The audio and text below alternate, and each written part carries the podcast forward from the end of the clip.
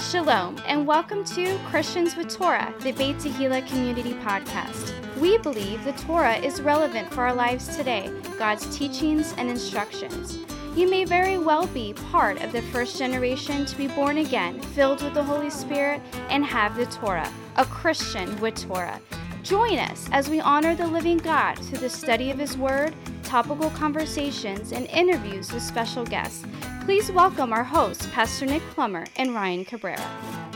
Shalom, everybody, and welcome to Christians with Torah, the Beit Tehillah Community Podcast. This is our second podcast where we are on video, so we just want to say hi. That's right. Thank you guys all for watching. Um, this is season four, episode two. We are studying the Torah portion Noach. But before we jump into the content of today's podcast and study, uh, I want to do a couple things. First, uh, we mentioned this last week, but it, it bears um, repeating.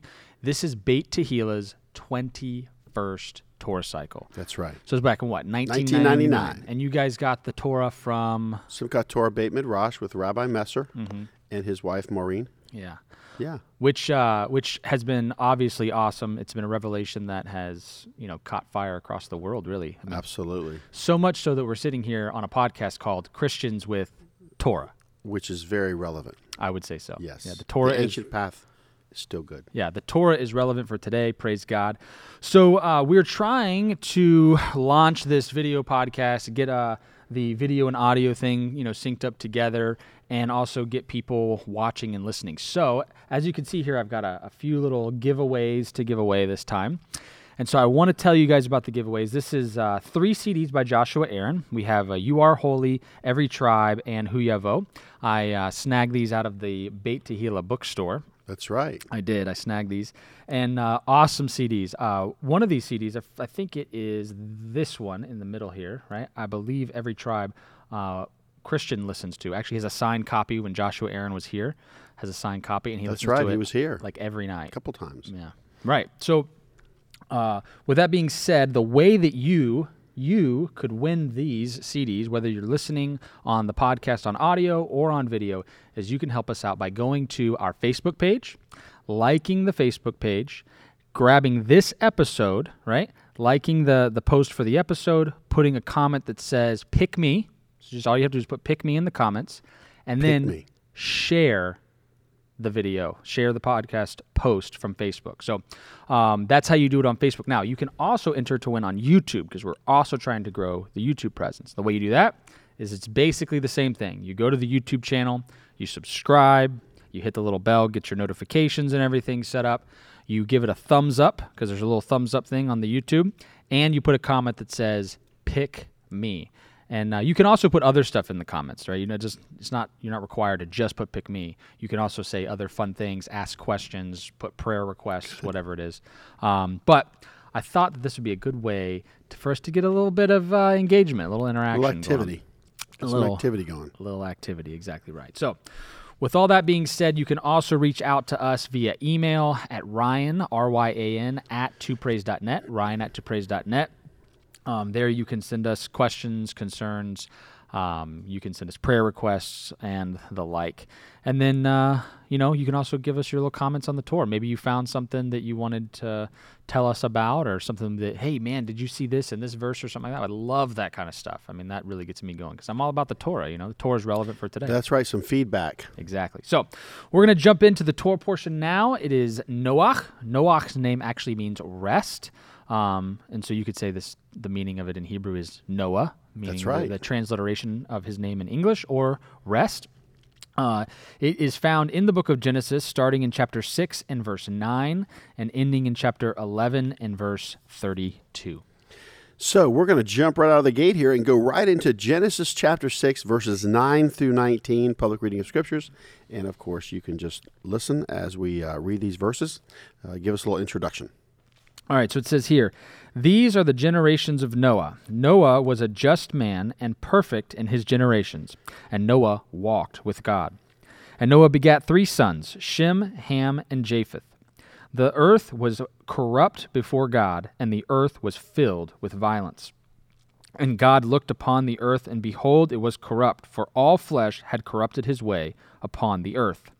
And God said unto Noah, The end of all flesh is come before me, for the earth is filled with violence through them, and behold, I will destroy them with the earth. Make thee an ark of gopher wood. Room shalt thou make in the ark, and shalt pitch it within and without with pitch. And this is the fashion which thou shalt make it of. The length of the ark shall be three hundred cubits, the breadth of it fifty cubits, and the height of it thirty cubits. A window shalt thou make to the ark, and and in a cubit shalt thou finish it above. And the door of the ark shalt thou set in the side thereof, with lower, second, and third stories shalt thou make it. And behold, I, even I, do bring a flood of waters upon the earth, to destroy all flesh wherein is the breath of life, from under heaven, and everything that is in the earth shall die.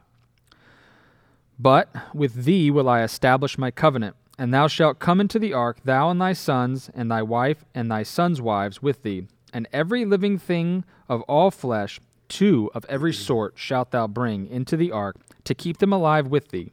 They shall be male and female. Wow. So here we go. So, what three things are noted about Noah? Uh, well, first, he was a just man, a zadi. That's right. right? He was perfect in his generations. That's right. Whole and complete, right? And he walked with God. So let's kind of break this down. So he was a just man. Yeah, he was a zaddik, he- which means just, lawful, a righteous man. He was a righteous man. Right. Uh, also, it says that he was perfect in his generations. Uh, perfect is, of course, the, the Hebrew word tamim. Uh, it means entire, integrity, truth, without blemish, complete, full, perfect, sincerely, sound, without spot, undefiled, upright, and whole. So he was definitely a man of integrity in Absolutely. this particular generation, meaning perfect in his generations, meaning he stood out, he stood above the rest uh, in regards to his integrity. Also, he walked with God. Wow. So God's going to use him. Yeah. You know, it's interesting uh, what comes to my mind, Ryan, when, when we hear this reference, walked with God, it reminds me of the book of Leviticus. That's right. Chapters 1 through 17 is the way to God. Chapters 18 to 27 in Leviticus is actually the walk with God. And we know that Enoch walked with God and God took him. So, you know, we can't really deny the subject matter of the rapture.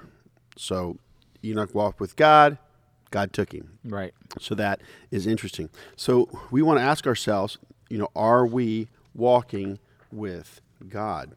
Now Noah's three sons were Shem, Ham, and Japheth in, in that order, Genesis six ten. Shem, Ham, and Japheth. Now we know that uh, three is the number for divine of the Lord, so he's got three boys, just like I do. I've got Josiah, Nehemiah, and Micah. You know, so little parallels there. So Ryan, here's the deal. What wa- what two things were happening on the face of the earth to bring on God's judgment? What was it? So uh, it was corrupt and filled with violence. Wow. So it was corrupt and filled with violence. It sounds like people were just fighting each other, going at it.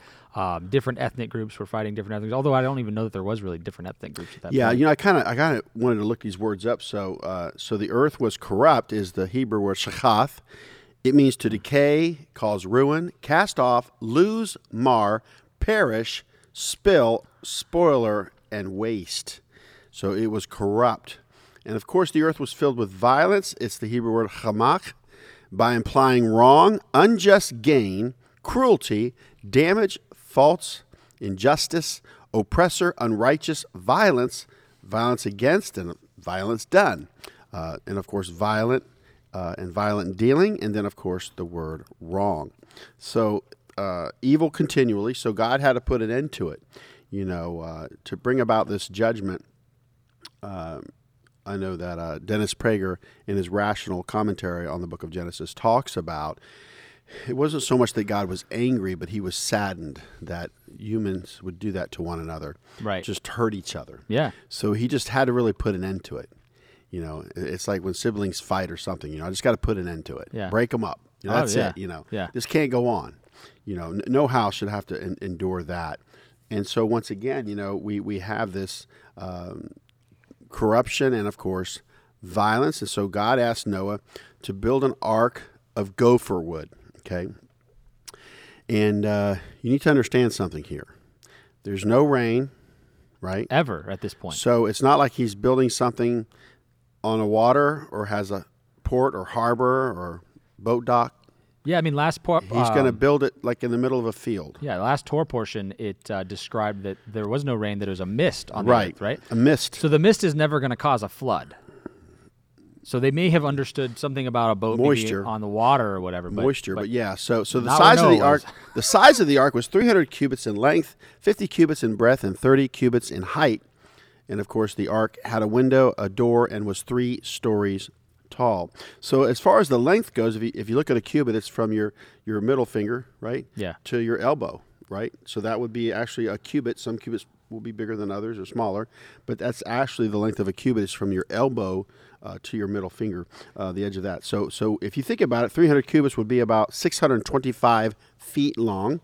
Uh, the breadth of it would be 104 feet wide because that's 50 cubits. And then, of course, 62 and a half feet high, which would be 30 cubits. And once again, there are three levels. Three is divine, it is of the Lord. And, uh, and so, you know, as, as we think about it, uh, Noah was asked to build this thing. And uh, how, how difficult was that that he was told to do it? Yeah. And he had the means and the resources to do it. And thank God he had his three boys. Well, it took them, what, 100 years? That's a good point. He was a preacher of righteousness. He was preaching too. That's another thing we Yeah. can get into too later, but not right now. But anyway, but here's here's a great question that we like to ask our people. We asked last night: Has God ever asked you to do something that you felt was difficult or impossible? Has God ever asked you to do something that you felt was difficult or impossible? And I would say, in, in my case, uh, I was the associate pastor, I was the worship leader, and I was asked to, of course, uh, take over as senior pastor on uh, November 17th, 2002. And boy, what a what a some shoes to fill. Yeah. You know. And I tell you, you know, it really it really took me back like, you know, it wasn't something I desired or I wanted because I'm more like a campaigner, promoter kind of guy, cheerleader, coach kind of thing, but to have to be the the main person you know, was asking a lot of me. I mean, because it, I just wasn't really prepared for it. You know, Sure. you're just thinking, you know, well, he's going to get healed, or you know, that's that's where I was really going with, it, you know. But when they, you know, buried him, I said, "Hey, you know, this is it. This is really going down. That's sobering. Denial only happens for a short while Yeah. and then reality hits. So anyway, uh, just asking our listeners, you know, think about it. Whatever, whatever God has asked you that, that may seem difficult, uh, we'd love to hear your testimonies. Yeah, you can email it at Ryan at twopraise.net. Uh, we love testimonies. That's how we overcome. Or now, comments on Facebook. and Comments on YouTube. Yep. Facebook and YouTube. So as we move along here, um, God was going to judge the earth by a flood of waters. That's what He's going to do. He's going to use water for judgment. You know, we look back on uh, the the ice age or the flood you know it's like water was always you know it seemed like water was always being used as a judgment but of course god is going to establish a covenant with noah the noahic covenant and he's going to establish this covenant with noah and the good news is that a total of eight people were on the ark you know we talk about a minion is ten remember abraham said would you spare the city lord Right, for just 10. Yeah. for just ten he goes i would but there wasn't right. now i know there's ten righteous men at beit Tehillah. Amen to that. Hillsborough County, I, I would say there's at least 10. At least 10. I'm hoping that there's 10 Yeah. if you have to count our families or whatever. So, so think about it. You know, this thing's going to go down. You know, this thing is going to go down. And uh, and by the way, the the three universal covenants that affect all mankind is the one covenant that God made with Eden, the covenant made with Adam, and of course the covenant He made with Noah. Are the three first covenants found in the Bible, and of course they are universal, meaning that they they affect everybody. They affect everybody. And of course, eight means new beginnings. You know, there's uh, there's eight feast days. You know, uh, counting the Sabbath and the spring feast and uh, Shavuot, the fall feast, and the, there's actually uh, eight covenants as well. So that we, we're not going to get into all that, but the, the last covenant, the eighth covenant, is a covenant of peace. It is the new covenant. So that's going to be good. It, it's coming. Right. The re- you know, The renewed The covenant, renewed we should covenant say. was seven. Oh, gotcha. Okay. Yeah. So you know we have, of course, the Abrahamic covenant. You know we have uh, uh, we have the Mosaic covenant, the Davidic covenant, the renewed, and then the peace one. with the first three that are universal. Got it. Boy, that's a whole nother podcast. It sure is. the man. eight covenants. Yeah, yeah, yeah. So remember, we serve a covenant keeping God. Uh, and of course, uh, in Genesis six nineteen, it says, "And of every living thing of all flesh, two of every sort shalt thou bring into the ark to keep them alive with thee. They shall be male and female." Amen. So that's what we're seeing. We're seeing two of every kind, but we know that there were several sets of clean animals that were Right. put on the ark. So seven of each clean, right? Yeah, because they needed them for sacrifices. Sure. And for food. That's right. So the whole concept of, of sacrifices is going to come about as well. So let's check out. We're going to be jumping right into, uh, of course, the, the flood itself in Genesis chapter 7. We have uh, clean and unclean animals were brought into the ark. So once again, there's a distinction between clean and unclean, these principles of clean and unclean. And Which then- this is prior to Moses It is. It- declaring it is. in Leviticus just clean and like unclean. the uh, on the seventh day God rested, He created the Shabbat, Right. A day that is sanctified and set apart. So we, as we look at you know different signs of of the covenants, we'll talk about that as well. But once again, I just want to encourage all of you that we serve a covenant keeping God, um, and of course, you know uh, if you'll if you'll eat anything, you'll listen to anything. So there has to be a distinction between clean and unclean. And God makes that distinction, you know. And that's just common sense. You know, you can't bless something that's unclean and eat it and say it's permissible. right. Well, just because Jesus came. But that's where the, the church has gone wrong. And I think Christianity has not really done their homework in, in a court of law or a case study and say, hey, you know, I need to rethink this.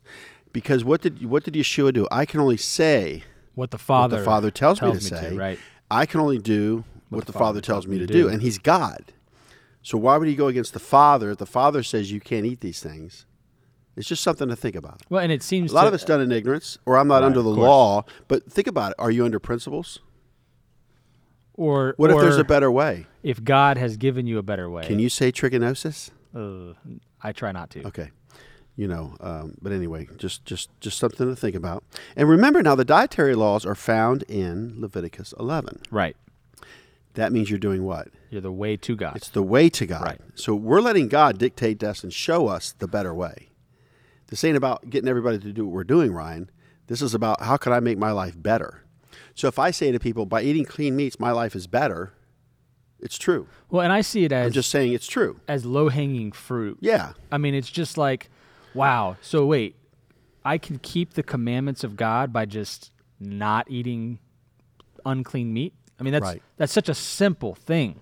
I mean, it's not like he's saying, Right. You know, you need to go win the hot dog eating contest or Right. something. It's not, you know, some No. It's just something simple. You just don't eat that. I think it's great, you know, and that's the thing. It's this is personal. We talk about this, uh, you know, Torah portion and everything, you know, but boy, we sure get to enjoy it. And Noah was 600 years old when the flood came. You know, it says here also in uh, verse 1 of chapter 7, it says that for a second time, it says, uh, For thee have I seen righteous before me in this generation. So he tells, um, he's telling Noah again for a second time that he is righteous, that he has been found in right standing with God. And so that means that he's not one of these ones who's out there committing the violence and the corruption that God is seeing before him because he said all flesh had corrupted itself before him, you know? No, that's a good point. and and there you know, I mean, wasn't it- seven billion people on the earth. I think that's No. another thing that people haven't necessarily considered is this is relatively close to creation. We're we're ten generations out from We're 10 generations from Adam. right, so we're not talking of billions of people. No. Right, You know, it's interesting, too, that you brought out that verse. And the Lord said unto Noah, Come thou and all thy house into the ark, for thee have I seen righteous before me in this generation. It reminds me of even in Exodus when he was making the covenant, the Mosaic covenant with his people. right, He says right here in, in Exodus 19:5, don't take this the wrong way, but check this out. Now, therefore, if ye will obey my voice indeed and keep my covenant, then you shall be a peculiar treasure unto me above all people, for all the earth is mine. So, you can actually be head and shoulders, you can be above other people because you're obedient to his voice and keep his commandments, you Right. know, and keep his covenant. So, So why is is, that it so important? saying- Because it's yeah. important that that we want to be his children that are obedient and not a bunch of wayward children. And when we mess up, we come to the Father and we pick ourselves up. Right. And he receives us, you know. And so that's why it, it's so important that we, uh, you know, focus on ourselves. I just love what Yeshua is saying. And I paraphrase, you know, I got to get the telephone pole out of my eye if I want to help somebody get the toothpick out of theirs. Right. And I think that's an interesting observation that, that Yeshua made in that regard because it is so true. Well, it goes along What with- right do we have to go after people all the Right. time And just he who dog 'em cast the out first or whatever? stone, You yeah. know, it's like really is your life that much better than theirs? Let's talk about what you're doing behind closed doors. Think about this. Um, you know, God is not necessarily saying here that Noah never did anything wrong. no, Oh, Um, there's We're only gonna been one find- perfect we're gonna person. Oh, Find out about that one. Of course, but there's only one perfect person that's ever walked the earth, Right. and that's Yeshua.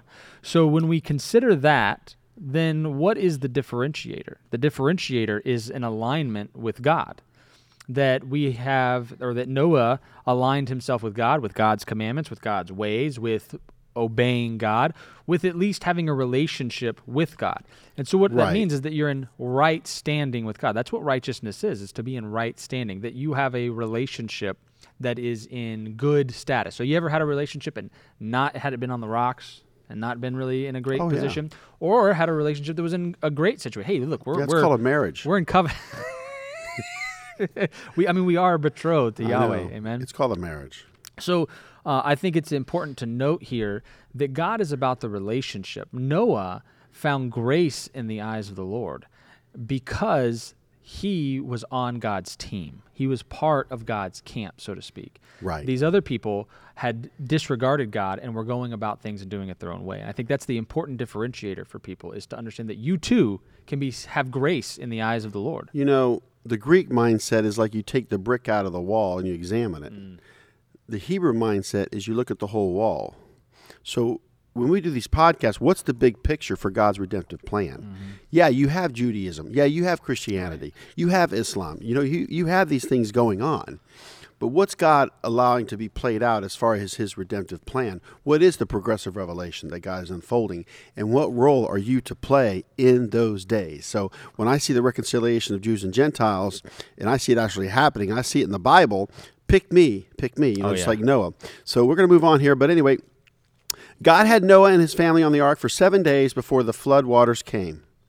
Uh, so they're on the boat for seven days before the water, the water, the rain even came down, and of course the flood began in the second month on the seventeenth day. Uh, Genesis seven eleven. Of course, the Lord shut Noah and his family in the ark.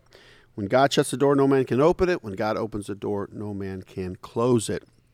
And that's even as far as, uh, you know, we want to make our way into the land of Israel, Beit Tehillah Israel. We want to get into the land and, and you know, receive that and enjoy that and come alongside the Jewish people as well uh, in our own faith. But, but you know, uh, that's the thing that I think that God is going to really uh, do for us. I believe in the days ahead that doors will be opening. They're already starting to open. Uh, and so we're, we'll see that. And of course, we know that uh, it rained upon the earth for 40 days. 40 means testing, right? Uh, they were in the wilderness, children of Israel, for 40 years. Uh, as a punishment, they were tested. Then, of course, they went into the land. And, of course, Yeshua was in the desert for 40 days uh, as to pass that, that temptation and everything. And, then he began his ministry, Right. you know. And you so- mentioned Moses up and down the mountain. eight times. What Basically, they, they document, if you read the scriptures, that he went up and down eight but he times. spent 40 days up there what he did three spend times. 40 days. From my the Jews say three times. I, I, I I say read two, as well. I Two. know. I do. So three sets of 40 or two sets of 40 is very interesting. That's where you get the season of Teshuvah. Yeah. So think about it. God's given us another chance too. Yeah. You know, I'll tell you what. I- The f- the rain for 40 days sounds like the test here, right? But I want to just present to you and get your thoughts on this. It o- it took what 10 days from when Yeshua ascended at the 40th day until uh, the Spirit came The promise On. of the Holy Spirit. on Shavuot. And what happened? The numbers went from 500 people down to 120. Right. Okay. So imagine this for a minute. Uh, I can imagine myself personally, And the number 10. right? There being a 10 days. a roller coaster of emotions and faith, you know, being on the highs and the lows. Oh, yeah. For Noah, while he's building, I mean, 100 years he's building this ark, That's true. getting poked at and Just pointed waiting. at by people like, "What are you doing, dude?" Yeah, because Like- he knows God's going to flood the earth, but he knows that. So what does it say? It says they, they shut themselves in seven days prior to the rain beginning. Now, Noah is probably hearing from the Lord, and then he's telling his family, and you know his sons they have wives, and we all know how you know different personalities right. and people and all that kind of stuff can Thank go. God it was a small family. but Shem, Ham, and Japheth are there with their wives. That's right. And they're- look, it doesn't make any commentary. I'm obviously Right. speculating, but right. but I just imagine Put yourself in their shoes. I'm putting myself in their shoes, and I imagine that seven whole days they're in the ark, no rain. So, in my opinion, I almost feel like once the rain starts, that Noah's like, "Woo!" yeah, I'm not a little false relieved, prophet, you know? yeah. Oh man, I'm not a false prophet. Right, 'cause remember you know, his- that's a good point, Ryan. Because you know what, Noah got to share his vision, he did, and people believed. and at least at least six other people. I'm Seven just, other I'm people. just saying that you know, for me, what's nice about Beit is when God shows me something and I offer it to the people, and not everyone does it or buys into it. Yeah. But the majority do. The staff do. The leaders, and, and we do it. yeah. And it brings great joy to me that we pulled it off. Now, granted, the animals showing up two by two and seven by seven. That's a sign. That's a sign. yeah, that's another one you can check. You don't see that every day, right? Yeah. no, you don't. Absolutely not. We're moving on here, folks. We got to get rolling here. Now, the waters rose 15 cubits above the highest mountains. Uh, and I was just looking at some of my uh, notes here. Some of my notes here. That's about 31 feet above Mount Everest. So, Mount Everest is the highest mountain in the earth. Uh, the waters rose 15 cubits above the highest mountains. Uh, so, it would be Mount Everest. So, imagine that uh, Mount Everest and the water is past that. Man, another 31 feet. Uh, the water remained on the earth for 150 y- days. The water remained on the earth for 150 days. So we get into uh, chapter 8. Uh, the flood ends. Thank God, huh? The flood ends. Yeah. Uh, the ark finally rested in the seventh month on the 17th day. Uh, i- i- in reference to this calendar, this would be the third day of tabernacles, and it rested upon the mountains of Ararat, which is the modern day country of Turkey. about Supposedly found some timbers Yeah. in Turkey on Mount Ararat. There's been a lot. I've seen several documentaries that show, you know, possible. fascinating. It is. It is. It is quite fascinating. Um, and of course, you know, we have a, a replica of the ark in the state of Kentucky. Yes, yes. Yeah, you know, that's what you were talking about the cubit earlier, and they, they talk about the old cubit versus the new cubit. 'cause That's I guess true. There's the king's, right? Right. And then they use the king's arm as like the cubit for Good. that. That's that's interesting. It's weird, though, but I mean, That is interesting. Now, the tops of the mountains could finally be seen in the 10th month on the first day. Uh, we just celebrated a new moon service on Sunday. We're in the 8th month. But this was the 10th month on the first day. Uh, and of course, you know, Mike brought out a good point that, you know, Moses wrote this account. Moses wrote Genesis. right. So, you know, he wrote the Torah, you know, and so it would only be fitting that perhaps, you know, he used the, uh, you know, the biblical calendar, you know, for like redemption and all that. Sure. But it's it's another No, you're It's you're another you're issue. right. There's there's some some speculation of what is Rosh The Hashanah timeline. the beginning of the year, or the seventh month, the first day, Meaning- or is it the first month, first day of the biblical? right d- does Dates. it does it Biblical start year. those calendar There's a civil calendar Explanation. and a biblical one. correct? But we're going it's to move on. Spiritual and physical. So Noah opened the window of the ark at the end of 40 days. Okay, he opened the window. Uh, and of course, Noah sends a raven out of the ark, but it returns back to him. He then sends out a dove, and it does the same thing. On the wings of a snow white dove. Yeah, I mean, the dove is a picture of what? The Holy Spirit. Thank God. praise You know, God. send the Holy Spirit out. Let the Holy Spirit come back. You know, that's what I was really praying. The- The Holy Spirit is our comforter. Amen. Um, so once again, uh, so the, the the raven comes back. The dove comes back now. So Noah waits another seven days. Seven is completion. It's a cycle to send the dove out. Only this time it returns with an olive leaf in its mouth.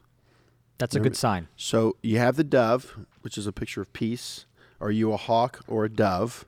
That's references used in politics. He's a hawk. you know, Interesting. or he's a dove. Huh? Oh, yeah. I mean, I don't know. I'd want to be a hawk. Yeah. But, you know, that- the dove's good in different I mean, situations. is- are you so the olive, um, peaceful hawk? yeah, yeah, they, a peaceful hawk. I've heard I've heard it's better to be a warrior in a garden than a gardener in a war. You ever heard that? No, no, that's Same idea. That's deep. I'm gonna write that down later. Uh, the returns with an olive leaf, and what does olive leaf represent? Israel. Woo! Amen. Yes, That's right. What does that mean? We're gonna we're gonna we're gonna get through the judgment. I don't know. Uh, It I means mean- something. There's no doubt that the whole the whole picture here that's being painted by God through the story of Noah and the account of what happened to him and how God saved him is a picture of salvation. Is a picture of uh, what God is going to do in the last days. There's I mean, There's a no happy doubt. ending. That's all I can tell you. for the righteous. God's revelation, His redemption, His story, it has a happy For ending. those in right standing with God. That's Yes. true. Yes. From God, good things come. Correct.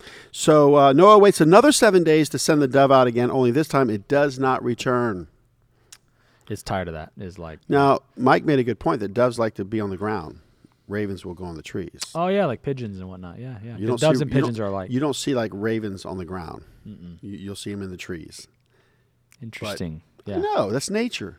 So what tells me is that if the dove had to go on the ground, that's a good sign. Yeah. it didn't come back. That is a great sign for That's very when interesting. You're I stuck on a never boat. Mm-hmm. thought about it. See, that's why it's called midrashing. You get to share Right. your your research, your your things that are going on. Uh, so when did Noah remove the covering of the ark and see that the ground was dry? Uh, it was going to be in Noah's 601st year in the first month on the first day. So a biblical new year? That's what I've got here. Yeah. So the whole earth was dry in the second month on the 27th day. And basically, if you do the math, and maybe you can do your, the math for me and give us some comments, but I have two answers here. Noah and his family were on the ark for either 370 days or 377 days, depending on lunar or solar calendar or whatever in that regard. So, Gotcha. something that I would like to go back and I do it every year and I just get frustrated. Yeah. So I actually have two answers 370 or 377. So you guys can do the math. Hey, we love your feedback. We really, really do. For me, I'm more interested in uh, the just what did the Earth look like? Because you got to think that a mass global flood is going to change the landscape dramatically. So from what Noah saw when he got on the ark to what Noah sees when he gets off of the ark is completely different. And he's displaced from his home. So he Well, you think something is immersed in water for a year, oh yeah, what's going to be soggy? You would think. waterlogged? Yeah, to say the least. But they say like um, you know there's there's two schools of thought for scientists. Uh, like the way the Grand Canyon was created, uh, they s- some people say that it was rapidly uh, rapidly occurred, and those you know that that Well, it's like these huge craters in the earth. I mean, that's why this old earth, new earth, there's just more to it. You know, I mean, I just think, you know, my, my, my take on it is this I take the Bible literally. I, I'm just saying that I think the earth is older than, than almost 7,000 years sure one of the or things 6,000 years. one I of the mean, things that they look at somehow, for some way. I don't know. proof of the global flood from the evidence is they take the eruption of Mount St. Helens and how Carbon dating. well, not even no, not with the carbon dating specifically, but with the way the landscape changed, because they have these things that happen where you have these same layers of rocks or whatever Gotcha.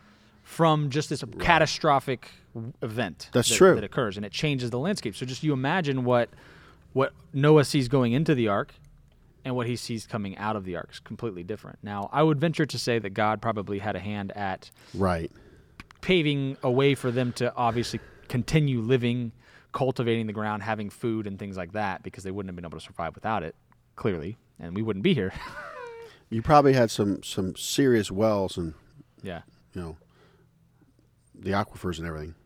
So in Genesis eight twenty, and Noah builded an altar unto the Lord and took of every clean beast and of every clean fowl and offered burnt offerings on the altar.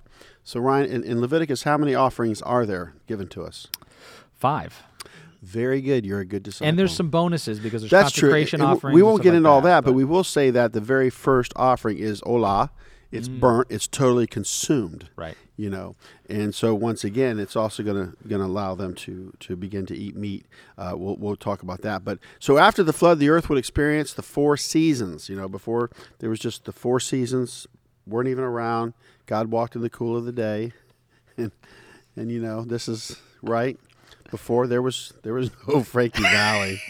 Frankie Valley was not there. that joke never gets old. And he just comes out. Is it Frankie Valley and the Four Oh, Seasons? Sherry Baby. Yeah. I have no idea who Frankie Valley is. Frankie Valley and the Four Seasons. Yeah. I mean, I understand that they were probably like a musical act from Excellent. long before very I was popular. born. And it sound, I think Frankie I know this Valli. Sherry Baby song. Sherry Baby. They No, go to yeah. Ruth Eckert Hall. We'll have to take you. We'll have to go to a Frankie Valley and the Four Seasons concert. I think you would enjoy I mean, it. I could probably get the same experience out of like a YouTube video. I'm just saying that yeah. Frankie Valley and the Four Seasons. So now all of a sudden we have this shift of four seasons. Wow. So we have We have spring, summer, fall, and winter. That's what I mean. There's a whole new reality for Noah and his There, family. there's just some things have changed. There's rain now. You know, and, and it's kind of funny too as you as you look at this, Ryan. It, it comes to mind that um, you know when Yeshua comes to rule and reign for a thousand years. I mean, this is how the earth's going to be. Right. So he's going to go around and just speak things and fix things, or what's he going to do? Because we don't get a new heaven and new earth until after the thousand years. I love how God just shares all this with Yeah. us. You know, somebody once New told heaven me- and new earth. This was a, a theory, and I actually asked Ellie Marzulli about this, and he he doesn't buy into this theory. But there was a theory that I heard that the Earth itself, the atmosphere, was encrusted in some sort of ice, and that part of what happened was that the ice melted, and that's part of what happened with the flood. That that water crashed onto the Earth in some form. I mean, or it, fashion. it tells us it came from above. and then the heavens right. opened up, Well, and the and the Earth beneath, right? So that right. It, it, was- it came from water from, above and beneath. from both directions. You know. so go ahead and take uh, Genesis uh, chapter nine, the Noahic covenant, Ryan. Go ahead and speak on that and take it, take it from there. So now God's going to make a covenant with Noah and the eight people on the ark, All right, so Genesis chapter which is a universal covenant. That's So correct. this is going to affect all of us. all mankind. Oh So all mankind um, is affected by this. So God blessed Noah and his sons and told them, "Be fruitful and multiply and replenish the earth. Be fruitful, multiply, and replenish the earth." So in other words, the there was earth was something here before. well clearly because they just killed it all in a flood. That's right. They did. so Yeah. not they, God did. right. Um, you know, uh, it, it's funny because last night somebody mentioned that the New American Standard Version doesn't use that word replenish; it uses a different word. Um, I don't know what it is, but the New American Standard is the most accurate word for word Interesting. translation in American. I like New English, American Standard. and it's pretty good.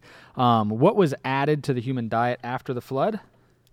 Meat. Meat, Carnivores. brisket. That's what was added. That's right. They say the O blood type's got to have meat. I Uh, may be positive. I'm O positive. You like meat? I like meat. Yeah, uh, I like- you know, it's I always funny, found though. that with O O blood types. I will say this. Um, I grew up vegetarian. My family was vegetarians as a kid. And then I discovered meat when Uh-huh. I was probably a teenager. And I it was fried chicken from Popeyes was the first time I ever had meat. Believe it or not, check this out. I call it the gateway meat. Fried chicken is the gateway meat. So like if you were not a meat eater, discovering Do fried that chicken first, and it will lead you to brisket. it will lead you to brisket. Um, And so Wow. I do like meat, but because of that experience as a kid, I'm not like carnivorous, I know so what to you speak. mean. I really like mac and cheese. yeah, You know, I love pasta. lots of stuff that I shouldn't have. Italian's my favorite ethnic food. I have recently discovered though that based on your blood type, your diet should change. What you should eat is different, right? So I should stay away from mac and cheese, and I can go to town on the meat. But interesting. that's how that's supposed to yeah. work. But Eat right that's for whatever. your blood type. I've heard of that. That's right. It's interesting. Um, however, uh, a diet rich in vitamins from plant life, greens, Plant-based diet. blues, some colors. reds uh, is very Green, helpful, red. right? More of that to push the other stuff off of your That's right, plate. because the vegetables build you up, they do. and fruit cleans you out. That's right. They sure do. That's right. And so, what is the sign that God has given mankind to show that He will never again flood the earth with water? The rainbow. So, there's it's something a little bit comforting about that, right? The fact that God's never going to flood the earth again with Totally, water, totally, yeah. totally flooded it again, um, th- giving us the sign of the rainbow. That's comforting. The not so comforting part is that the next judgment comes with fire. And I don't know. I mean, like I, c- I can handle water a little bit. That's Like, I- true. That's true. And we know that the uh, uh, the rainbow flag is out there. It's been hijacked. The Yeah. sign of the rainbow. Yeah. We need to bring that to attention. Yeah. That's what the enemy loves to do. Satan loves to take the things of God and twist, twist them it. and pervert them and right. you know stomp on them or whatever. Yeah. You know we're, we'll get into that. You know just like when when um, I didn't bring this out, but but in Genesis eight twenty, you know Noah built an altar, and of course you know Satan comes along and in Israel, oh, let's build a bunch of altars and, and let's offer up all these sacrifices to all these gods, you know, and worship nature, you know, animal magnetism, a fascination with nature and animals. So, so that's what the enemy does. You know, we just have to simply do what the Father wants us to do. Uh, but the rainbow is incredible, you know, and even the Irish, you know, there's a pot of gold At the end of the rainbow. no, that's happy. That's a happy thing. I like that thought. I would like to drive there and find it. the only problem is that it's guarded by a leprechaun. That could be troublesome. It would, yeah. because they're going to get past the leprechaun. Mm-hmm. All the traditions and folklore, Ryan, are right before us. Yeah, the um, the other day I saw for the first time ever. I've never seen one a triple rainbow. Wow. Now that I've seen like two rainbows before. I've seen but a I've double. never seen a triple rainbow, and I, I saw with my own eyes triple rainbow. So that was a pretty cool sight. but you didn't take a picture. I didn't. Though I did take a picture. But it just didn't come out. what is it like a couple months ago? I was out here. Yes. I got up on top of my truck, and there was a big rainbow going across over the top of this building. Where we're How sitting right beautiful here. is that? It was. It was gorgeous. That's beautiful. It was such a good picture. I took it with my phone. Lo and behold, I, I get the the uh, the newsletter in the mail, and boom, there's the picture I took. You know. I think they want to take that picture and put it in my office. It's that good. What was even cooler than that was uh, I, f- I can't forget what it was. Oh, Josiah that day was singing "Let It Rain." Do you remember that? Yeah, that's true. So right before that, And you're like, I got to get outside. and then And cover It starts something. raining. Yes. And I had something in the back of my truck. I had to Please cover don't it. sing "Let It Rain." That song we can't sing that here. We, um, you know, this coffee is African coffee, and you know they bless the rains down in Africa. They do. Here I go. I hear the drums echoing tonight. I hear the drums echoing tonight. Oh, I tell you, the '80s. You gotta love it. So Ryan's gonna move on now. 'cause I I'm did. en- I am gonna- encourage him to. I I just realized why you stuck me with this chapter. But There's you know, some- there were some changes after the flood. there was. So we need to recognize that We that do. that of course we, we recognize that there the four seasons came about. You can eat meat, and so let's get into the uh, controversy of Noah now because Yeah. he was a man of integrity, but this was not being perfect. And you know, we don't exactly know the full details of what happened, right? no, no, we, we're not going to get into all that. We're not. Let's just say that I it don't was even- unacceptable behavior. Sure. So here's what it says. It says, What did Noah do after planting a vineyard? So after he planted the vineyard, he drank of the wine and got drunk. So he drank of the wine and got drunk. Um, Ham, his son, uh, the father of Canaan, saw the nakedness of his father. Now, this uh, term, uncovering nakedness, comes from this.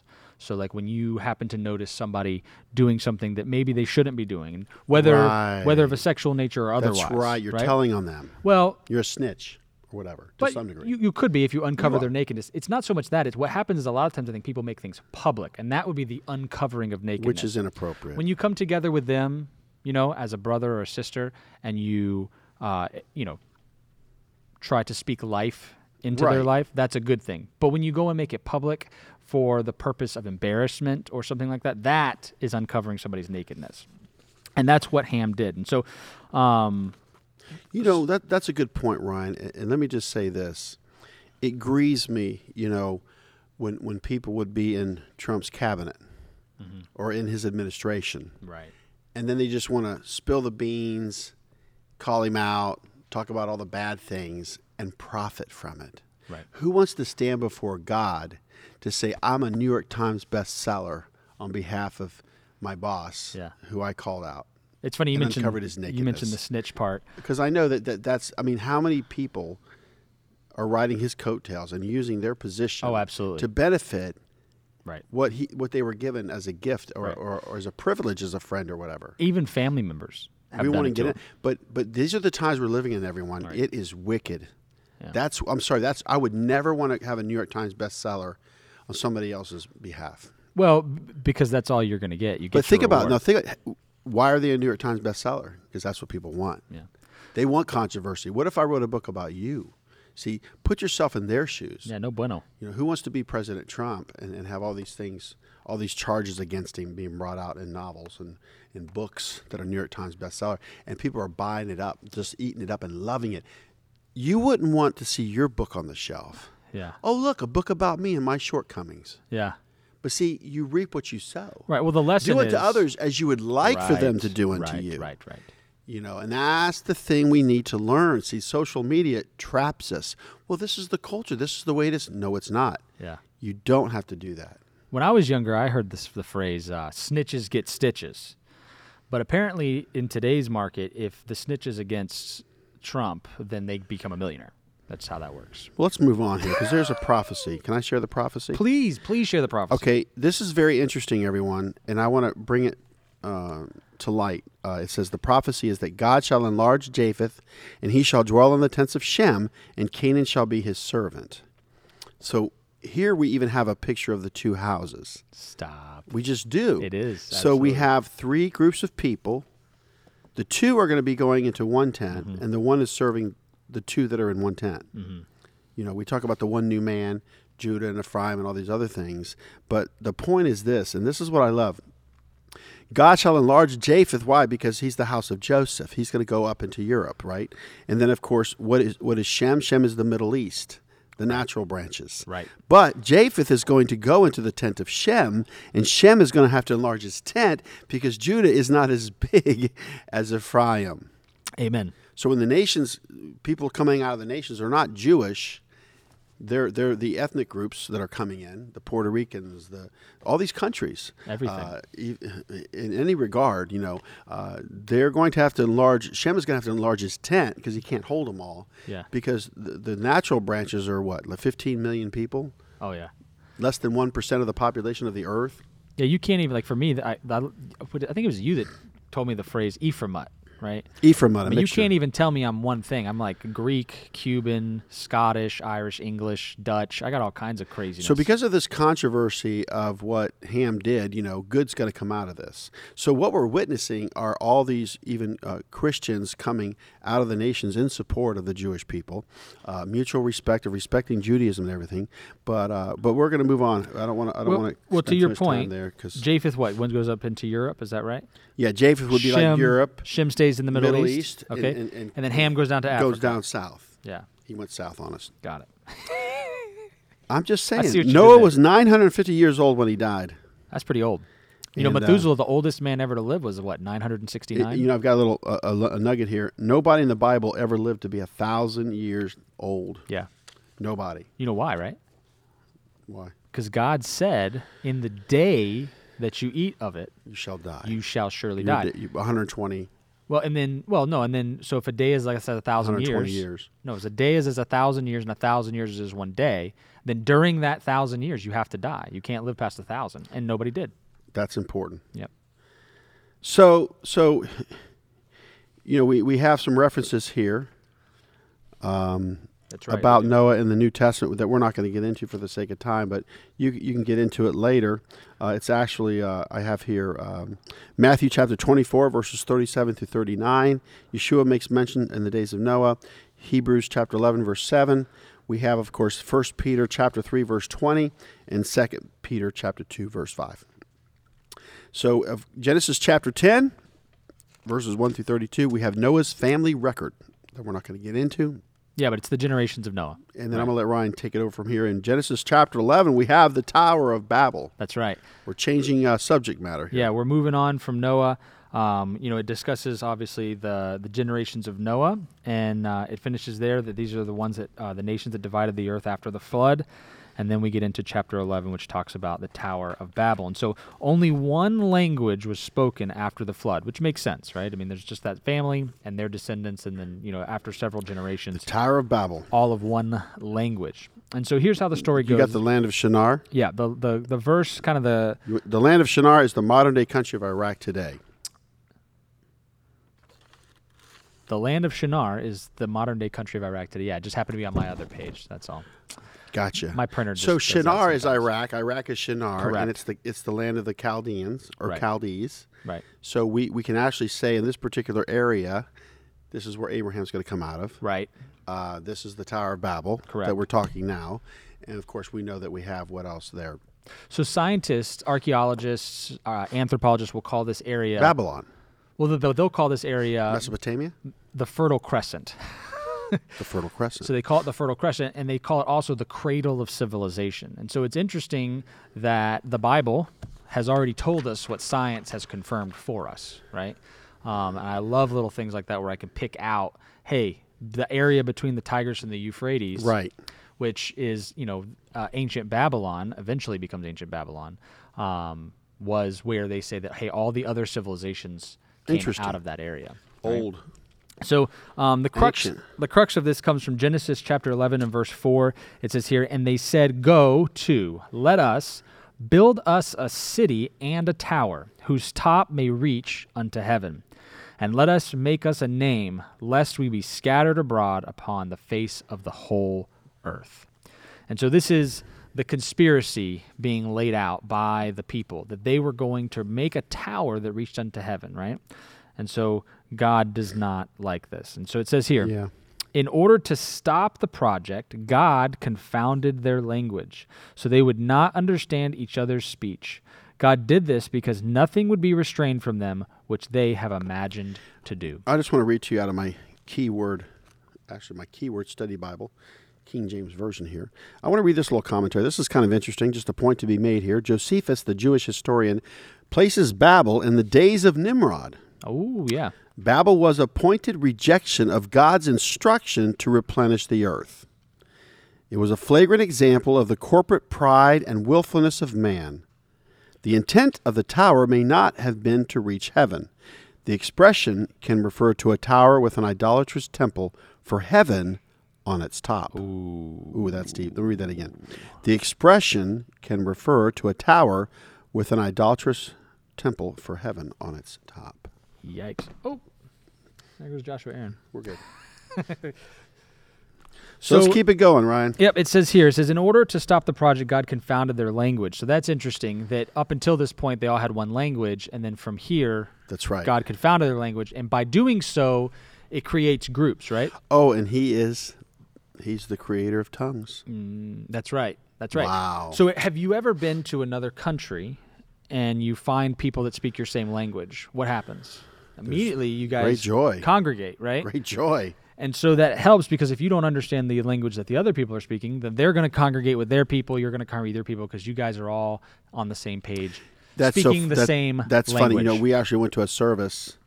I think it was a Shabbat service or it was church service or something, but we went there, and all they spoke was Hebrew and Spanish, and we were guests. And all I knew is I recognized more the Hebrew than I did the English or the Spanish. Yeah. But I was just I really enjoyed it because I felt the presence of God, hallelujah. but I didn't know what was going on. Yeah. Um, m- my wife Ashley, th- she grew up in a Spanish church, Pentecostal, and uh, I grew up Methodist. And so I've told the story many times, but uh, I remember going there for the first time, and I didn't know if they were speaking in Spanish or speaking in tongues. That's right? true. So it worked out for me because I wasn't, you know, I had never experienced any moves of the spirit, so to speak, at that point. So we've talked about Noah, Ryan. We've talked about the Tower of Babel, and there's a lot more to that. Mm-hmm. Well, you and know. Babel means confusion. But but what's going to happen now is we're going to have another character start coming into play here. So let's go ahead and do that. Yeah. So, um, what great patriarch is mentioned in Genesis chapter 11, verse 26? Boy, here we go. Abram. And Abram means exalted father. So Abram is mentioned. So it's interesting. It, it's interesting here because what happens is we go through um, now some generations after the Tower of Babel to introduce a new character at the end of chapter 11. Um, it says Another here, hero. right, exactly right. Another Zadik, right? Zydeco, another righteous man. Right, because we go we go from Boy, Noah- Abram had some quick obedience, didn't he? God said do so. He's just doing it. Yeah. You know, the idea of a Ten Zadik tests is, of Abram. yeah. is uh, pretty cool. It's a pretty cool study to study the the Zadiks, right? Um, you know, probably the the big mysterious one being Melchizedek, right? His Yeah. name being King of right, King of Righteousness, but That's Zadik right. is in his name. Um, so who was barren in Genesis chapter eleven, verse thirty? It was Sarai, his wife, Abram's and her wife. name actually that connotation before their names are changed. Sarai means contentious. Ooh. You know, there's proverbs about a contentious wife. Uh, Yeah, but I mean, you know, she she was a little bossy. yeah, I, I would say that would be accurate based on what I've read. But I know even later on in the storyline, God tells Hagar, the angel of the Lord, right? Listen to her. Yeah, that's right. So, where did this great patriarch and his wife live before going into the land of Canaan? Well, where the Tower of Babel was. That's right. Ur of the Chaldees, the Ur. Chaldeans, the Babylonians, Babylon, Now, which this is east of Jerusalem. yep, this word "ur," uh, the it also means um, fire or like furnace, and so it's interesting because we know here coming up uh, later on, or in the next s- couple verses, I'm sorry, is that his brother Haran dies. Um, before Abram enters the promised land. And so uh, Well, actually, yeah, but but also it, it's an area. Correct. No, Ur is definitely an area for sure. No, I'm talking about Haran is actually an area, Correct. Yes, I'm sorry. Yep. but he does have a brother. He does end up having a br- who dies in the Ur of the Chaldees, and so they can see that it's maybe a play on words because you know when you get to the Book of Daniel, and you're back in the Chaldean territory in Babylon, they have this big furnace that they throw. Um, Shadrach, Meshach, and Abednego into. And so they're saying that it could be that this furnace that they put the three um, men into, that that could be the Ur of the Chaldees as well. So just an interesting, interesting little thought. That's So- interesting. So, who died in Haran before Abram entered the Promised Land? It was Terah, The father of Abram. father of Abram. Um, they, uh, there's a lot of speculation and some um, extra biblical accounts that say that Terah, Abram's father, was actually an idol maker. That that was his job. And uh, there's some some funny uh, little anecdotal stories they tell about Abram as a kid and how he ransacked the shop. His dad left and uh, left him there with the shop for the you know the idols and everything and that uh, he got himself into a little mischief and ended up toppling over a bunch of the statues and stuff and they got broken and things like that and so what he did is he ended up taking a stick a big like stick and putting it in the hand of one of the idols so when his father came back he uh he's the his father kind of obviously got upset and abram says well what do you mean oh no the the idol did it his dad's like the idol can't do that and it was like aha the idol can't do that right so it's kind of like a little And that's the whole thing is, is you know, we shouldn't worship nature. right You know, uh, it's brought out that, you know, God is outside of nature. He's outside of time.